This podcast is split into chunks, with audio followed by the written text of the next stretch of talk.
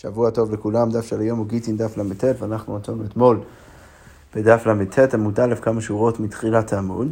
אתמול, דרך אה, כל מיני ממרות של רב, אנחנו בעצם פתחנו את הסוגיה של מה קורה כשבן אדם מקדיש את העבד שלו. האם אנחנו מניחים שיש קדושה מסוימת בעבד, או האם אנחנו מניחים, כמו שרב הניח, שבעצם הבן אדם הזה, האדון, רוצה לשחרר את העבד שלו.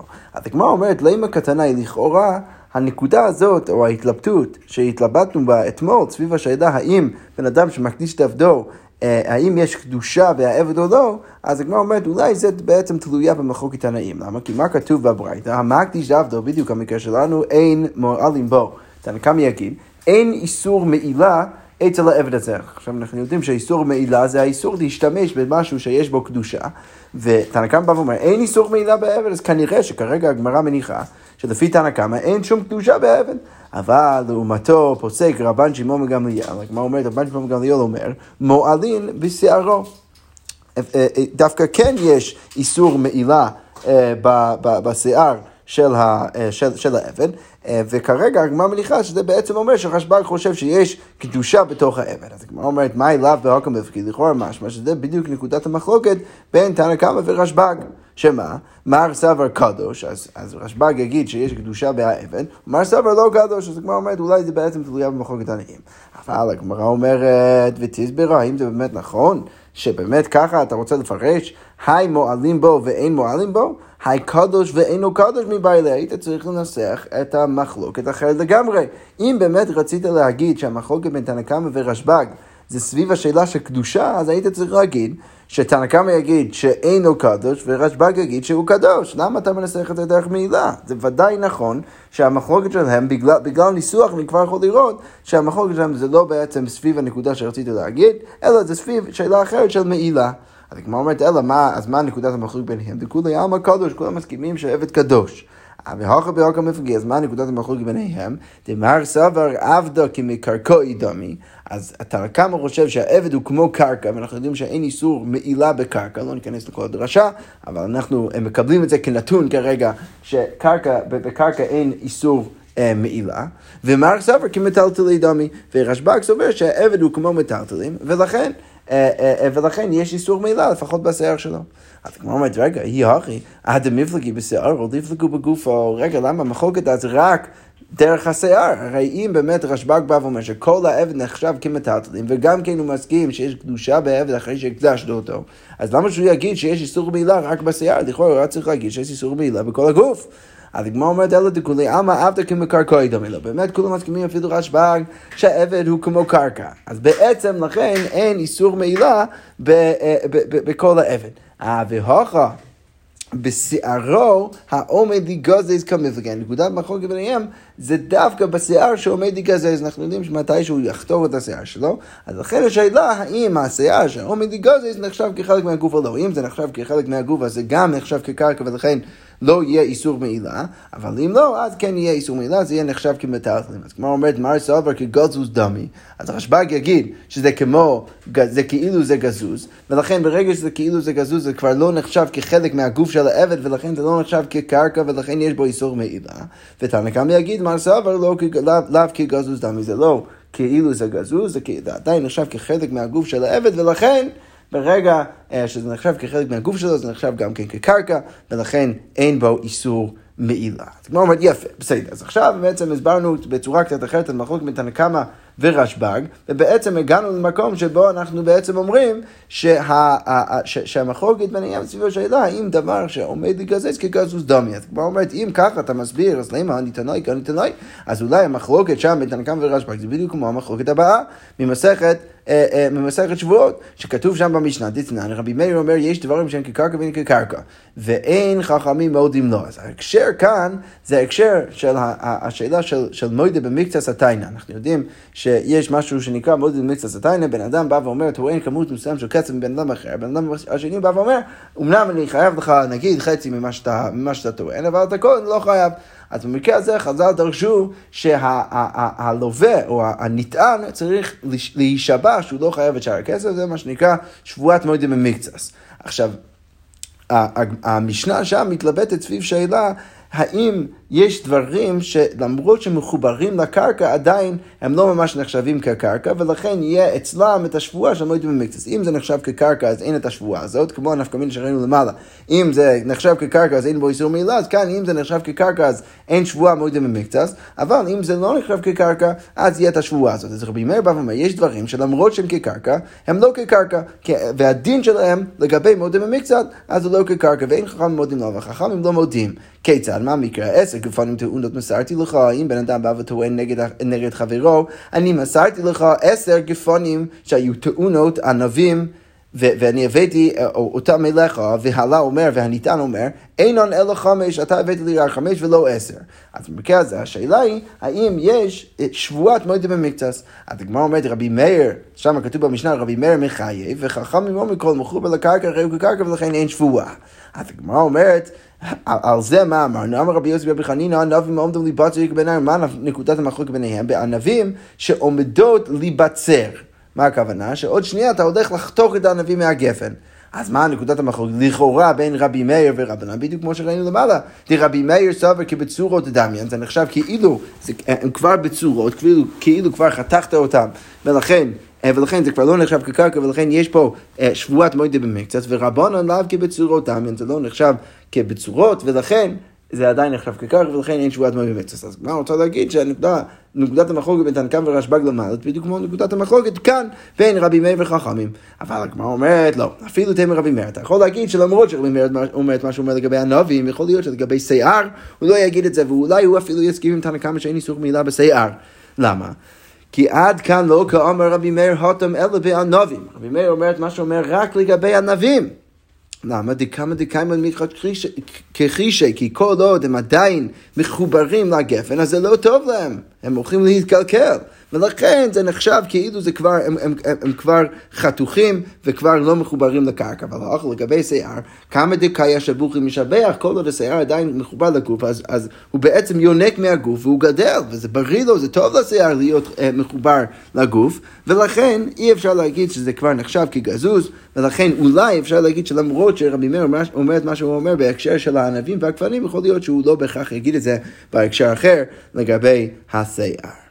אוקיי, יפה. אז, אז זה ככה סוגר את הניסיון שלנו להעמיד את, את, את השאלה של הקדושה עם העבד במחלוקת הנעים, ודרך זה נכנס יותר לדיון, אה, לדיון אחר. עכשיו אנחנו חוזרים חזרה לדיון שלנו. אז, אז בעצם ראינו אתמול שני, אם אנחנו מזכירים מה ראינו אתמול בדף, ראינו שתי מימרות של רב, אחד מובא על ידי רבא ואחד מובא על ידי רב יוסף. אז, אז הממרה הראשונה ראינו שרבא הביא בשם רב, שבן אדם שמקדיש את עבדו אז הוא יוצא לחירות, זה כאילו אומר שהוא רוצה שהבן אדם הזה יהיה חלק מעם קדוש, יהיה חלק מעם ישראל, ולכן הוא יוצא להיות בן חורין. ראינו מסורת שנייה של רב יוסף, שהוא בא ואומר משהו יותר מינורי, שאם הוא מקדיש, זה לא בהכרח נכון שהוא עכשיו מנסה לשחרר אותו, אבל אם הוא מפקיר אותו, אז ודאי שהוא יוצא לחירות. אז הגמרא אומרת, כי סליק רבי חייא בר יוסף אמר לה, השמעת את הדרב כמי דרבי יוחנן. אז רבי, רבי חייא בר יוסף, כשהוא הגיע לארץ ישראל, אז הוא אמר את הממרה של רב בשמו של, אה, אה, אה, בשמו של רב, אז הוא אמר את זה לרבי יוחנן. עכשיו, רש"י כבר מסביר שהממרה שמדובר עליו זה הממרה של רב יוסף, שרב יוסף הביא בשם רב, שבן אדם שמפקיר את עבדו, זה יצא לחירות. אז הגמרא אומרת, אמר לי, אמר רב הכי, מה רב אמר ככה, שבן אדם שהפקיר את עבדו, הוא יצא לחירות? אז הגמרא כאן נכנסת בתוך, בתוך הסיפור, לכאורה יש פה משהו מוזר בתגובה הזאת של רבי יוחנן, למה? כי רבי יוחנן, כפי שאנחנו רואים שנייה, רבי יוחנן עצמו חושב בדיוק את זה, שבן אדם שמפקיר את עבדו, זה יצא לחירות. אז הגמרא אומרת, למה הוא מטמא על שיטת רב אם הוא מסכים? והוא לא אמר אחי, הגמרא אומרת, ואמר, הוא לא אמר רבי יוחנן, מפקיר עבדו יצא לחירות וצריך גט שחרור. שרבי יוחנן בא ואומר שבן אדם שמפקיר את עבדו, זה יצא לחירות והוא צריך גט שחרור. בממרה הזאת עוד נטפל בהמשך, אבל, אבל כרגע יש פה משהו לא מובן בסיפור, אם באמת רבי יוחנן מסכים עם רב, אז למה שהוא, שהוא יטמע על, על הממורה הזאת שהוא באמת מסכים איתה? אז הגמרא אומרת, אוכי גמרא, לא, לא הבנתי נכון, מה הוא התכוון להגיד? הוא אמר, רב קבעתי, מה, אני כל כך מופתע, רב אמר בדיוק כמוני, מעולה. אבל אני חושב, כבר אומרת, ברור שלפי הווריאציה הזאת הם באמת מסכימים. אוקיי, איגא דרמי בתרא, לא סיימו הקמל, הביאו את הממרה הזאת אה, אה, אה, לפני רבי יוחנן, אבל הם, הם לא, הם, יש פה כאן קצת התלבטות מה בדיוק הכוונה, רש"י מסביר שהם לא הביאו את זה בשם רב, הביאו את זה רק בשם רב יוסף. אז, אז, אז רבי יוחנן לזה מגיב בא ואומר, אמר לי, ולא אמר רב צריך גט שחרור, ורב לא אמר שצריך גם כן גט שחרור. עכשיו, אתמול ראינו בדף שעל גבי כל הממרות האלו, אז ראינו שהגמרא בעצם שאלה, האם רב יגיד אה, אה, על גבי זה שצריך גט שחרור. ראינו שאומנם רב יוסף בא ואומר אה, שאם בן אדם מפקיר את עבדו אז הוא יוצא לחירות, אבל השאלה היא האם הוא צריך גם כן, גם כן גט שחרור. אז לזה אנחנו ענינו ואמרנו שבין כך ובין כך, אחד זה ואחד זה יצא לחירות וצריך גט שחרור. אז רבי יוחנן כאן מגיב ואומר, רגע, רב באמת צריך... אה, אה, רב באמת אה, לא הצריך גט שחרור, כנראה שהוא, ודאי שרב הצריך גט שחרור, אז כנראה שאת החלק הזה של, ה, של, של המסורת רבי יוחנן, רבי יוחנן לא קיבל, ולכן בעצם מטמא בא ואומר, רגע, למה רב לא אמר שהוא צריך גט שחרור? הרי לכאורה אני שמעתי, אולי אני שמעתי בשמו, אני, אני, אני מניח שגם רב בא ואומר שהוא צריך גט שחרור. יפה, איך שלא יהיה, איך שלא נסביר, אז הגמרא אומרת שהאמירה הזאת של רבי יוחנן באמת הולך לשיטתו, למה? כי רבי יוחנן גם כן אמר, כפי שראינו לפני רגע, שרבי יוחנן גם כן אומר שצריך גט שחרור בנוסף לזה שהוא מפקיר את עבדו והוא יצא לחירות. הגמרא אומרת, רבי יוחנן תמי, רבי יוחנן הולך לשיטתו, אמר רולה, אמר רבי יוחנן, המפקיר עבדו יוצא לחירות וצריך גט שחרור. יפה. אוקיי, אז כל זה ביחס בין הממור של רב לבין המסורת של רבי יוחנן, ואיך שלא יהיה, על הדרך אנחנו הבכנו את הממור של רבי יוחנן, וכאן הגמרא תיכנס לגופו של עניין. אז הגמרא אומר ככה, גופו אמר רות רבי יוחנן מאפקר עבדו, יוצא לחירות, וצריך שחרור. עכשיו, לפני שאנחנו ניכנס לחלק הבא של הגמרא, אז חשוב שאנחנו רק נברר לכאורה שתי, אה, אה, אה, את, את שתי הפנים של הממור הזאת של רבי יוחנן. לכאורה משמע שיש בעצם אולי צווי דינים, או, או יש בעצם שתי בחינות ש, ש, ש, שדרכם העבד יכול לצאת לחירות. הבחינה הראשונה זה הפן הממוני. זה, זה, זה, זה, זה עצם זה שממונית, כלכלית, העבד הזה הוא שייך לאדון שלו. הוא בעצם קניין כספו, האדון קנה את העבד, הוא, הוא, הוא, הוא אה, אה, אה, אה, שילם כסף כדי לקבל את העבד הזה, ולכן הוא קניין כספו והוא ממונית נחשב לה, להאדון. עכשיו, הדבר הזה הוא גם כן בא ביחד עם כל מיני נפקמינות אחרות. איזה נפקמינות יש? נגיד לצורך העניין, עבד אנחנו יודעים לא יכול להתחתן עם בת חורין. אז יש פן גם כן איסורי בזה שהסטטוס שלו זה סטטוס של עבד, אז זה בעצם מגביל אותו להתחתן רק עם שפחה, הוא לא יכול להתחתן עם בת חורין. רק אם אתה משחרר אותו, זה יכול להתחתן עם בת חורין. עכשיו, רבי יוחנן כאן בא ואומר שאם הפקרת את האבן, אז זה שהוא יצא לחירות, אז הוא יוצא לחירות, אבל זה לא מספיק. למה? כי אתה צריך גם כן לתת לו גט שחרור, ורק על ידי שני הדברים האלו, אז אתה בעצם גם משחרר את הפן הממוני, אבל גם על ידי הגט. אתה גם כן מוציא אותו מהבית, ובעצם הופך אותו להיות בת, אה, בן חורין במובן הזה שגם בפן האיסורי הוא יוכל להתחתן עם בת חורין. אוקיי, יפה. ברקע הזה, הגמרא אומר ככה, הייתי ראה רבי, רבי אבא לאולה, אז רבי אבא בא ומקשה ואולה, בא ואומר ככה, כתוב בברייתא, אה, אה, יש בברייתא את המקרה הבא, גר שמת, אז הגר נפטר, עכשיו אנחנו יודעים שבדרך כלל, אלא אם כן הוא התחתן ויש לו ילדים וכולי, גר שסתם מתגייר ועכשיו נפטר, אין לו משפחה יהודית, אז אין לו אף אחד שיורש אותו, אז כל אחד עכשיו יכול לבוא ולקחת מהנכסים שלו. אז גר שמת, הוא בזבזו יסוד נכסיו, אז כל הישראלים מגיעים כדי לקחת מהנכסים שלו, והיו בהן עבדים, חלק מהנכסים שלו זה עבדים. עבדים. אז תנא קמא בא ואומר, בין גדולים בין קטנים, קנו עצמם בני חורין. אז בין אם זה אה, עבדים גדולים, בין אם זה עבדים קטנים, אז איך שלא יהיה, הם קנו את עצמם דרך מיתת האדון שלהם, הם עכשיו יוצאים להיות בני חורין. אבל אבא שאול אומר, גדולים קנו עצמם בני חורין, קטנים, כל המחזיק בוהן זכה בוהן. אז, אז אצל הקטנים, כל בן אדם שמחזיק אותם, אז הוא בעצם קנה אותו, קנה אותו להיות עבד, ורק הגדולים קנו את עצמם להיות בני חורין. אוקיי, אז הגמרא אומרת, איך שזה לא יהיה, גם לשיטת תנא קמא ואפילו לשיטת אבא שאול, לפחות לגבי הגדולים, כולם מסכימים שהם יצאו לחירות. עכשיו, זה רק על ידי מיתת, מיתת, מיתת האדון שלהם, שזה הגר. אבל אף אחד לא נתן להם גט שחרור, אז למה אני מניח שבכל זאת הם יוצאים לחירות? לכאורה רבי יוחנן תמיד מצריך לא רק את ההפקר, גם כן את הגט שחרור. אז כמו אומרת, וכי מי כתב גט שחרור לאלו? האם יש מישהו שבאמת... כתב גט שחרור לאנשים האלו כדי שהם יכולים עכשיו לצאת לחירות? לכאורה משמע שזה בעצם מקשה על אולה בשמו של רבי יוחנן. אז הגמרא אומרת, אמר, אז אולה אה, לזה הגיב ואמר, דומי היי מדי רבנן כדי לא גמרי אינשי שמייתא. לכאורה משמע, ההוא שהקשה עליי, רבי אבא הוא דומה למישהו שלא למד מעולם. למה? אז הגמרא אומרת, תימא מאי?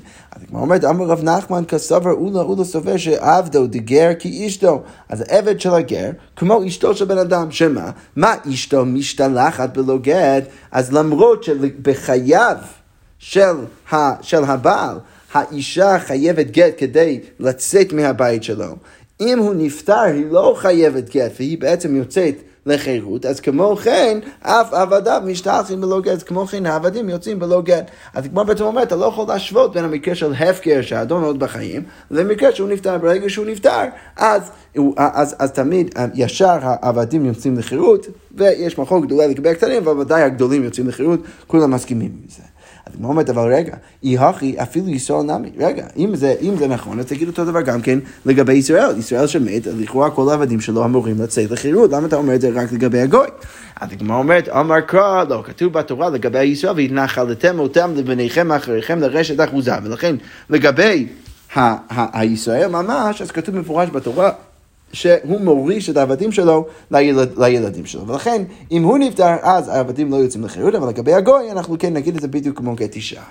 אז הגמרא אומרת, רגע, אבל אי הכי, המפקיר עבדו ומת נמי, רגע, אבל אם זה נכון מה שאתה אומר, אז תגיד לפחות שבן אדם שמפקיר את עבדו ואז נפטר, אני, אני מבין אותך, כתוב בפסוק לגבי ישראל רגיל שהוא מוריש את העבדים שלו, אבל אם הוא, אם הוא מפקיר אותו ו, ואז נפטר, אז לפחות שם תגיד שהעבד יוצא לחירות, אז כמו אומרת, למה אמר מימר, למה מימר אמר שהמפקיר עבד במד אותו עבד, אין לו תקנה, שאין לו שום תקנה, לכאורה משהו זה מאוד קשה, כי לכאורה לפחות לפי...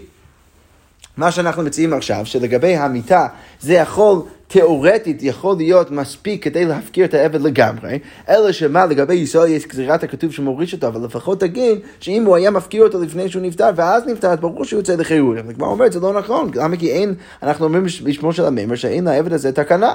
הגמרא אומרת, דהמימר קשה, הנה חינם באמת המימר של המימר היא באמת מקשה על רבי יוחנן, זה קצת מקשה על התירחות שלנו, אבל אולי אפשר להגיד שרבי יוחנן פשוט חולק על המימר, ולכן הכל... בסדר גמור. אוקיי, עכשיו השאלה היא כמו מי אנחנו פוסקים. אז הגמור אומר כך, אמר רבי יעקב בר אידי, אמר רבי יהושע בן לוי, הלכה כאבא שאול. אז רבי יעקב בר אידי מביא מסורת בשמו של רבי יהושע בן לוי, שאנחנו פוסקים כאבא שאול. שמה? שרק לגבי הגדולים אנחנו אומרים שהם יוצאים לחירות, ולגבי הקטנים אנחנו לא אומרים את זה. אז הגמור אומרת, אמר לרבי זר לרבי יעקב בר אידי. רבי זר בא ואומר לרבי יעקב בר אידי, בפירוש שמי הלך או מכללה שמי הלך. האם שמעת את זה בפירוש, או אם שמעת את זה מכללה. עכשיו, בכלל זה בעצם בא ואומר שאולי רבי יעקב באידי שמע משהו אחרי שרבי שמעון לוי אמר, וחשב מזה שאפשר להסיק לגבי הפסיקה במחלוקת בין תנא קמא ואבא שאול. עכשיו, הגמרא תגיד עכשיו שאם הוא באמת למד את המכללה, אז, אז, אז, אז יש איזשהו כיוון מסוים שרבי זרע גם הוא בעצמו היה חושב עליו, אה, שבעצם אולי למד את זה מפה, ורבי זרע חושב שאם למד את זה משם, אז אולי זה לא בהכרח נכון. אז לכן הוא רוצה לברר האם רבי יעקב באידי שמע את זה מפורש ברבי שמעון לוי, אז באמת נכון, או האם הוא שמע את זה רק דרך מכללה, דרך המקרה שגם רבי זרע חשב, שגם רבי זרע חשב עליו, אבל אם כן, אז רבי זרע הולך לדחות את זה. הגמרא אומרת, מהי כללה? למה זה רלוונטי אם הוא למד את זה מכללה? אז הגמרא אומרת, זה אמר רבי יהושע בן לוי, שאולי הוא למד את זה מפה. שמה? אמרו לפני רבי, אז אמרו לפני רבי, שאם בן אדם אמר ככה, אמר נתייאשתי מפלוני עבדי, מהו? מה קורה במקרה הזה? האם אני מניח שהעבד הזה עכשיו יצא לחירות, או שהוא עוד לא יצא לחירות? אז הגמרא אומרת, אמר להם, אומר אני, אין לו תקנה אלא בשטר. לעבד הזה אין לו שום תקנה, הוא לא יכול להתחתן עם שפחה, כי כבר שחררו אותו, מצד שני הוא גם כן לא יכול להתחתן עם בת חורין, כי הוא עוד לא קיבל את השטר, ולכן הוא צריך את השטר כדי לצאת לחירות. אז הגמרא אומרת, אה, שרבי, כך רבי פסק, שאין לו תקנה אלא בשטר, ועל זה רבי יוחנן אמר, אמר רבי יוחנן, מהי תימא דרבי, למה רבי אומר שהוא צריך שטר, גמר גט, אה, גמר לא לא מאישה, אז הוא לומד גזירה שווה, לה לה מאישה. אה, אמ, וכאן זה יהיה רלוונטי לגבי הדיון. עכשיו, מה הגזירה, הגזירה שווה? אז כתוב לגבי, לגבי גירושין, כתוב וכתב לספר כריתות, וכתוב גם כן לגבי העבד, ואיש כי ישכב את אישה שכבת זרע והיא שכבה נחרפת לאיש, והפתה לא, לא נפתתה, או חופ, אה, חופשה לא ניתן לה. ביקורת תהיה לא ימתו כי לא חופש. יפה, וכולי וכולי, אבל כתוב שם לה, אז, אז, אז רבי יוחנן בא ואומר שרבי לומד גזירה שווה לה לה מאישה, ואז הוא לומד ככה, מה אישה בשטר? כמו שאישה יוצאת רק בשטר, אז אף עבד נמי בשטר, אז גם כן העבד יכול לצאת רק בשטר. עכשיו, אם כבר אנחנו רואים שכל לימוד הזה של רבי הוא דרך ההשוואה בין אישה לעבד, אז עכשיו אנחנו צריכים להבין מה הנפקא מינה של הדבר הזה. אז הגמרא אומרת, וכדאיק מינה, ואולי אפשר ללמוד מזה שמה, וכך רבי זירא אומר לרבי יעקב באידי, אם אתה למד את זה מכללה, אז אולי למדת, למדת את זה ככה, שמה? מה דייקת?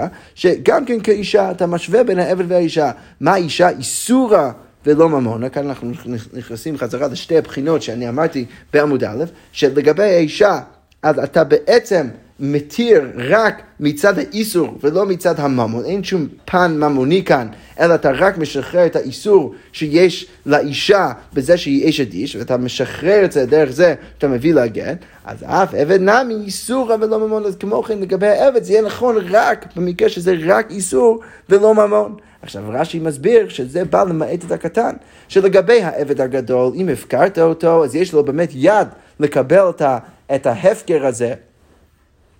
מהפן הממוני, ולכן כל מה שנשאר זה רק הפן האיסורי, ואת זה אתה יכול לשחרר דרך השטר. אבל לגבי העבד הקטן, אז אין לו אפילו את הכוח לקבל את ההתר ואת השחרור הממוני, ולכן ולכן לכאורה אתה צריך ללמוד מאישה שרק מישהו שיש לו רק פן איסורי אתה יכול לשחרר בשטר, אבל אתה קטן אתה לא יכול לשחרר בשטר אחרי שהתייאשת, שם זה לא יעבוד. ולכן כל זה רבי, אה, אה, אה, רבי זרע בא ואומר לרבי יעקב בר אידי, האם למדת, מסם, למדת את זה משם? האם למדת את זה מה, מהלימוד הזה של רבי? אז הגמרא אומרת, רגע, ואם יכלול המים, אם באמת הוא למד את זה משם, אז למה זה רלוונטי? אז הגמרא אומרת, אמר לי, אז, אז, אז, אז רבי זיר בא ואומר לרבי יעקב ברידי, אם למדת משם, אז זה יוצא לא נכון. למה? כי אדרבה, דוק מינו לאידך גיזה, אתה יכול לדייק בדיוק הפוך. שמה, מה אישה בין גדול לבין קטן? כמו שאתה יכול לגרש אישה בגט, בין אם גדולה בין אם קטן, אז אף אבנמי, אתה יכול להביא לו שטר בין גדול לבין קטן. לכן אתה יכול לדייק בדיוק הפוך. אז לזה, אחרי כל הניסיון הזה של רבי זיר להגיד, שאם באמת רבי יעקב ברידי אתה למד את זה מכלולה ולא בפירוש, אז באמת זה לא נכון. אז אמר לי, אז בסוף רבי יעקב ביטי בא ואומר לו, בפירוש מי לי. אז מאוד יפה שאתה בא ומנסה לדחות את הראייה שלי, אבל אני שמעתי את זה מפורש. אני שמעתי שרבי יהושע בן לוי פוסק את זה מפורש, פוסק כמו אבא שאול. אוקיי, יפה. עכשיו אנחנו נראה מסורת בדיוק הפוכה, שבמקום רבי יעקב באידי, כאן רבי חייא בר אבא אמר רבי יוחנן, אז רבי חייא בר אבא בא ואומר בשמו של רבי יוחנן, במקום להגיד שהלוך רבי שאול, אין הלוך רבי שאול, אנחנו פוסקים דווקא כתנא קמא, שזה בין אה, בין גדול בין קטן, שהם יוצאים לחירות. אז הגמרא אומרת, למה לרבי זר לרבי חייא באבא? סליחה, רבי זר מנסה לעשות בדיוק אותו דבר ברבי חייא באבא. בפירוש שמי הלכה מכללה, שמי הלכה, אם שמעת את זה בפירוש, אבל שמעת את זה רק מכללה. אז הגמרא אומרת, מהי כללה? איך היית יכול אולי ללמוד את זה מכללה? אז הגמרא אומרת, דאמר רבי יהושע בן לוי, כי רבי יהושע בן לוי אמר, אמרו לפני רבי, אז אמרו לפני רבי, נתייאשתי מפלוני עבדי. מהו, מה קורה במקרה שבן אדם אומר, נתייאשתי מפלוני עבדי? אמר להם, רבי אומר, בדיוק כמו שהיו למעלה, אומר, אני אין לו תקנה אלא בשטר. לבן אדם הזה, לעבד הזה אין לו שום תקנה אלא בשטר. ועל זה אמר רבי יוחנן, מה הייתה אמרת רבי, למה רבי אומר מה שהוא אומר, גמר לא לא מאישה, הוא אומר גזירה שווה מאישה. מה אישה בשטר? אף אם אינם בשטר, כמו כן העבד הוא בשטר. וכדייק מינה, ואולי אתה רצית רבי חייא באבא רצית לדייק משם שמה כאישה. מה אישה בין גדול ובין קטנה? אז אף אחד בין גדול ובין קטנה, ולכן רצית להגיד שבטח כל האנשים האלו סוברים, סוברים שההלכה כמו חכמים ולא כמו אבא שאול, כי גם הגדול וגם הקטן יוצאים לחירות. אז הגמרא אומרת, לא, אבל אם יכלול המים, ואם רצית ללמוד את זה משם, אז מה זה משנה? אז הגמרא אומרת, לא, אדרבה, אם רצית ללמוד מכלול, אז באמת יוצא שאתה אולי לא צדקת, כי דוק מינה להכניס, אתה יכול לדייק בדיוק הפוך.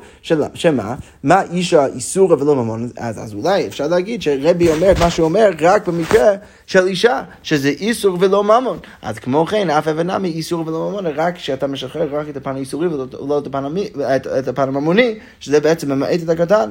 אז אמר לו, אז אמר לי, אז חוזר ואומר לרבי זרע, זה מאוד יפה שאתה דוחה את הראייה שלי, אבל אני שמעתי את זה בפירוש ששמיע לי, אני שמעתי את זה במפורש, ולכן יוצא שבאמת גם רבי יעקב האידי, גם רבי באבא, שניהם שמעו את זה במפורש מהרבנים שלהם, שההלכה... אה, או רבי יעקב האידי שמע שההלכה כמו אבא שאול, ורבי חייא אבא שמע שההלכה כמו חכמים. אוקיי, יפה, אז על, על הדרך אנחנו uh, ראינו את המימור הזאת של, של רבי, שרבי בא ואמר שאם בן אדם אמר, אני התייאשתי מעבדי, אז אין לו תקנה אלא בשטר. אז הגמרא אומר כך, אמר מה רבי אמר, אמר להם, אומר אני, אין לו תקנה אלא בשטר. אז הגמרא אומרת, רגע, האם זה באמת נכון? ועתניא, כתוב במפורש בברייתא, רבי אומר, אומר אני, אף הוא נותן דמי עצמו ויוצא מפני שהוא כמו חולו, שזה במקרה שראינו אתמול. שבו בן אדם מקדיש את כל הנכסים שלו, ויש שם גם כן עבדים. אז ראינו מחלוקת בין חכמים ורבי סביב השאלה האם העבד עצמו יכול לשלם על עצמו ודרך זה לצאת לחירות. אבל מה אומרת, רגע, לפני רגע ראינו שרבי אומר שאין לו תקנה לבשטר, הדרך היחיד שיכול להתיר את הפן האיסורי שלו זה רק בשטר. אבל כאן אני רואה שרבי אומר שהוא יכול לתת את דמי עצמו ולצאת לחירות, יכול גם כן לשלם על עצמו עם כסף. אז הגמרא אומרת, הוכיקו אמר, אה, מה הרבי רצה להגיד? אין לו תקנה לא רק אלא בשטר, אלא או בכסף או בשטר. אז יש לו תקנה או בכסף או בשטר, אבל אין לכם מישהו יכול לא רק לקבל שטר, אלא גם כן לשלם כסף, ודרך זה, ודרך זה להתיר את עצמו. והגמרא אומרת, והי, ואותו העבד אצל אצל האדון שהתייאש מעבדו, פקע לכספי, אז כבר אין לו כסף, ולכן, ולכן הוא יכול לצאת אה, דווקא, אה, דווקא בשטר במקרה הזה, אבל אין לכם נמי שבדרך כלל הוא היה יכול לצאת בין בכסף ובין בשטר. אז הגמרא אומרת, וכל זה זה בא למעט ולחלוק על, על השיטה הבאה. ולפוגי מה הייתנו? תתנו כתוב בברייתא רבי שמעון אומר משום רבי עקיבא, יכול יהא כסף גומר בה. אולי היית חושב שכסף יכול לגרש אישה, אתה יכול לגרש אישה בכסף כדרך ששטר גומר בה, כמו שאתה מגרש אותה בגט. תלמוד לומר, והפדה לא נפדת, ששם מדובר על אישה, על, על, על, על, על, על שפחה נחרפת לאיש בפסוק שנתנו למעלה. הדגמר אומרת, הוראה כל הפרשה כולה ללא חופשה. כל הרלוונטיות של הפסוק זה הפסוק של לא חופשה. שלא חופשה, הגמרא מבינה שזה שחרור על ידי שטר. אז זה בא ומלמד אותנו שמה? לומר לך שטר גומר בה ואין כסף גומר בה. יפה.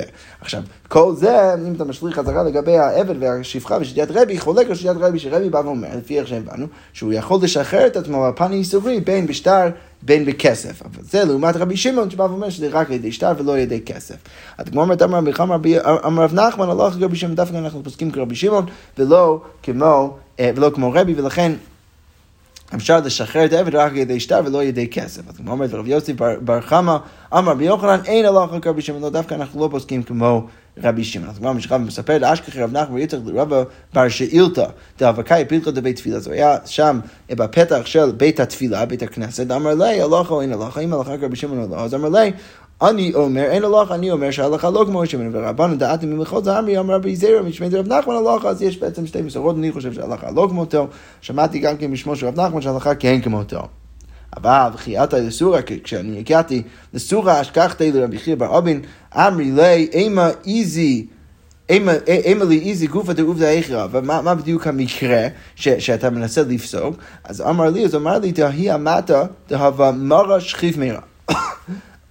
סליחה, הייתה איזושהי שפחה, שהאדון שלה היה שכיב הוא הולך למות, עד יבחי קמא, אז השפחה מגיעה לאדון שלה ואומרת, המר עלי, עד אימה תשתבי ותזי לא הייתי, עד מתי אני חייבת עדיין להיות שפחה, אתה עוד שנייה מת, אז תשחרר אותי בבקשה. השוקר קומטי שדה בה. אז הוא. הוא, הוא, הוא, הוא, לקח, שלף את ה... הוא לקח את הכובע שלו והשליך את זה לשפחה, אמר לה, זיל קני ה וקני נפשך. תקני את זה, ודרך זה תקני גם כן את נפשך ואת יוצאת לחירות. הצד וקמת לרב נחמן, מגיע לרב נחמן, אמר לו, הוא לא עשה ולא כלום. לא, זה שום, לא, לא שום דבר. אה, ואנחנו לא באמת אומרים שהיא עכשיו יצאה לחירות. כמו אומרת, מאן דחזה, כל מי שראה, סובר משום דהלכה רבי שמעון, ספרו בזה בגלל שההלכה כמו רבי שמעון. אבל לא, זה לא באמת נכון. ההלכה לא, זה לא בגלל שההלכה... שוב, למה הם חשבו ככה? רבי שמעון אומר שהעבד לא יכול לצאת לחירות דרך כסף. אז לכן, כשראו שרב נחמן פסק שזה לא, לא עשה ולא כלום, אז הם חשבו שהוא פסק את זה בגלל שהוא הוא, הוא, הוא בא ואומר שהלכה כמו רבי שמעון. הגמרא אומרת, ולא היא, זה לא בהכרח נכון, אלא משום דהבה לכליו של מקנה, אלא זה רק בגלל שזה כליו של מקנה. שרש"י כותב שלגבי כליו של מקנה, אז, אז אנחנו, אנחנו uh, uh, כבר אמרנו, רש"י מסביר במציע שההלכה היא כמו רב דאמר בכלב של קונה, שבן אדם יכול לקנות משהו רק על ידי הכלים של הקונה, אבל על ידי כלים של המקנה, האדון הזה שמנסה מנסה להקנות את השפחה לעצמה, לשחרר אותה, אז זה לא עובד. ולכן רב נחמן אמר שזה לא עובד, אבל לא בגלל בהכרח שהוא פוסק כמו, אה, כמו רבי שמעון. והגמרא רק אומרת, אה, אמר רב שמואל בר אחיתוי, אמר רב אמנונה סבא, אמר רבי יצחק בר אשיין, אמר רב הונא, אמר רב אמנונה הלכה כרבי שמעון, ולא היא, הגמרא אומרת, אין הלכה כרבי שמעון, בסוף אנחנו לא פוסקים כרבי שמעון, שזה בעצם מאפשר אופציה לשחרר את העבד גם על ידי שטר וגם על ידי עבד. יפה, אנחנו נעצור כאן ונמשיך בעזרת השם עם המשך הסוגיות. שכוייך ושבוע טוב.